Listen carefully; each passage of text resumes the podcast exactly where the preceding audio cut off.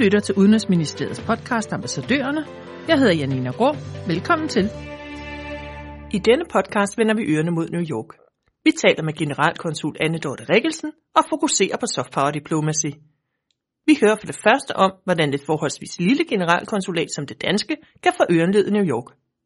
For det andet skal vi tale om New York som verdens nye tech-hovedstad og høre om, hvordan det ændrer arbejdet for de udenlandske repræsentationer i byen.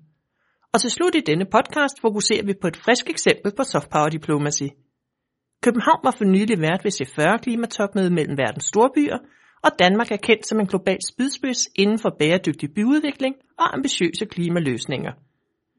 Vi skal høre, hvordan generalkonsulatet bruger Københavns værtskab for C40 og Danmarks ry som klimaforkæmper til at fremme danske bæredygtige initiativer over for amerikanske nøglepersoner. Velkommen til dig, Anna Dorte Rikkelsen, som er et smut forbi i København. Tak fordi jeg måtte komme. I dag skal vi tale om soft power diplomacy. Kan du give en kort introduktion til det begreb? Det kan du tro, jeg gerne vil. Og jeg tror ikke, det er et tilfælde, at du spørger netop mig om soft power diplomacy, fordi jeg er generalkonsul i en by, der ikke er en hovedstad. Jeg er generalkonsul i New York. Og i New York finder man ikke regeringskontorer. I New York finder man ikke den formelle magt, som vi diplomater jo på mange måder er opdraget til at have relationer til. Som lille land, som stor land, det er det, man gør. Men det Danmark også gør, og Danmark ikke er alene her, det er, at vi prøver på at få kontakt med andre aktører. Og det kan du i den grad i New York. Jeg taler om for eksempel det store netværk af virksomheder, som findes i New York. Øh, New York er simpelthen et centrum for finans, centrum for, for tech, centrum for kunst, kultur og meget, meget andet.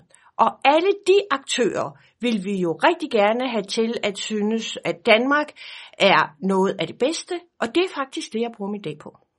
Og hvordan gør du det rent konkret? Ja, hvordan gør jeg det? Der er flere måder at gøre det på. Man skal have noget at tilbyde. Øh, opmærksomheden i New York, siger man, øh, var ikke meget længere end 7 sekunder. Så du skal virkelig vide, hvad du med et amerikansk ord skal pitche, når du nu prøver på at fange øh, folks opmærksomhed. Det vi har i Danmark, det er for eksempel inden for det kommercielle utroligt mange virksomheder, små som store, der er virkelig, virkelig gode til at arbejde kommercielt, virkelig gode købmænd, om man vil, men også gode til at arbejde værdimæssigt. Så samtidig med, at de tjener penge, gør de også verden til et bedre sted. Vi er jo stærke inden for det grønne, alt der har med klima at gøre. Vi er stærke inden for sundhed sådan tænker man ikke helt i New York. Ikke helt så holistisk, men man vil gerne. Man vil gerne lære. Så mine dygtige folk inden for trade øh, i New York holder masterclasses, hvor de viser danske startups frem og amerikanske investorer. Her lyver jeg ikke kommer løbende til og er meget, meget interesseret i at være med på dette eventyr. Jeg ved, I for nylig har afholdt et event med titlen Winning Together Sustainability in Action i forbindelse med FN's generalforsamling. Hvad gik det ud på, og hvorfor kan det beskrives som soft power diplomacy? Det var soft power diplomacy i næsten alle dets aspekter. Vi var så heldige, at fordi det var FN's generalforsamling, så havde vi de formelle beslutningstagere i byen. Øh, så fra dansk side, statsminister, men en række andre ministre, udenrigsminister, udviklingsministeren, klimaministeren etc.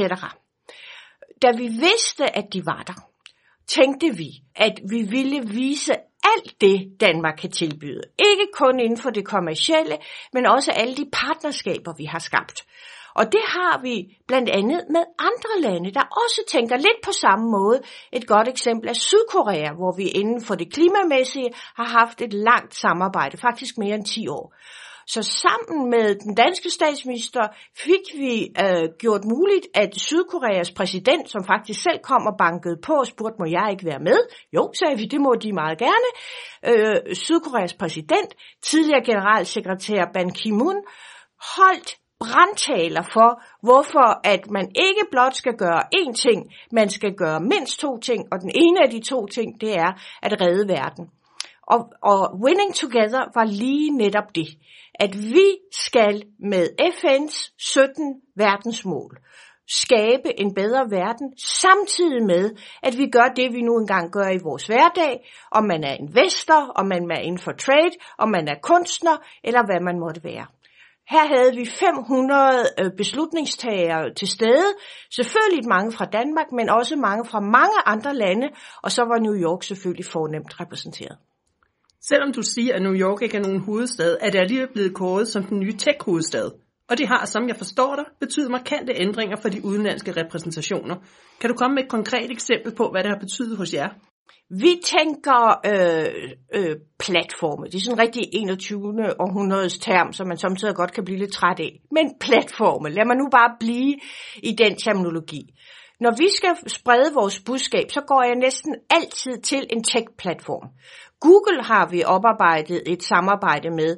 De kommer til os igen igen og vil gerne høre de danske historier, og samtidig endnu bedre få en amerikaner til at fortælle en dansk historie. Jeffrey Sachs, som måske er en af dem, som er, er ophavsmændene til de 17 verdensmål. Han er også ophavsmand til hele den målingsinstrument, man bruger til at måle happiness, og professor ved Columbia, har fortalt levende om, hvorfor han synes, Danmark er det bedste land. Hvis du kan få sådan en via en tech-platform, som Google er, til at gøre det, du er sat i verden for, ja, så har du, kan du ikke gøre det meget bedre. Og her til sidst, København var for nylig vært ved C40 klimatopmøde mellem verdens storbyer, og Danmark er kendt som en global spydspids inden for bæredygtig byudvikling og ambitiøse klimaløsninger. Hvordan bruger I Københavns værtskab for C40 og Danmarks ry som klimaforkæmper til at fremme danske bæredygtige initiativer over for amerikanske nøglepersoner? København er et fantastisk er en fantastisk fortælling, om du vil, igen sådan en 21. århundredes måde at tale på. Men København er en fantastisk model at have med sig, når man er ude for at repræsentere Danmark. Og New York og København har ja, snart 10 år gammelt struktureret samarbejde, som New York ikke har med andre byer, netop om det grønne.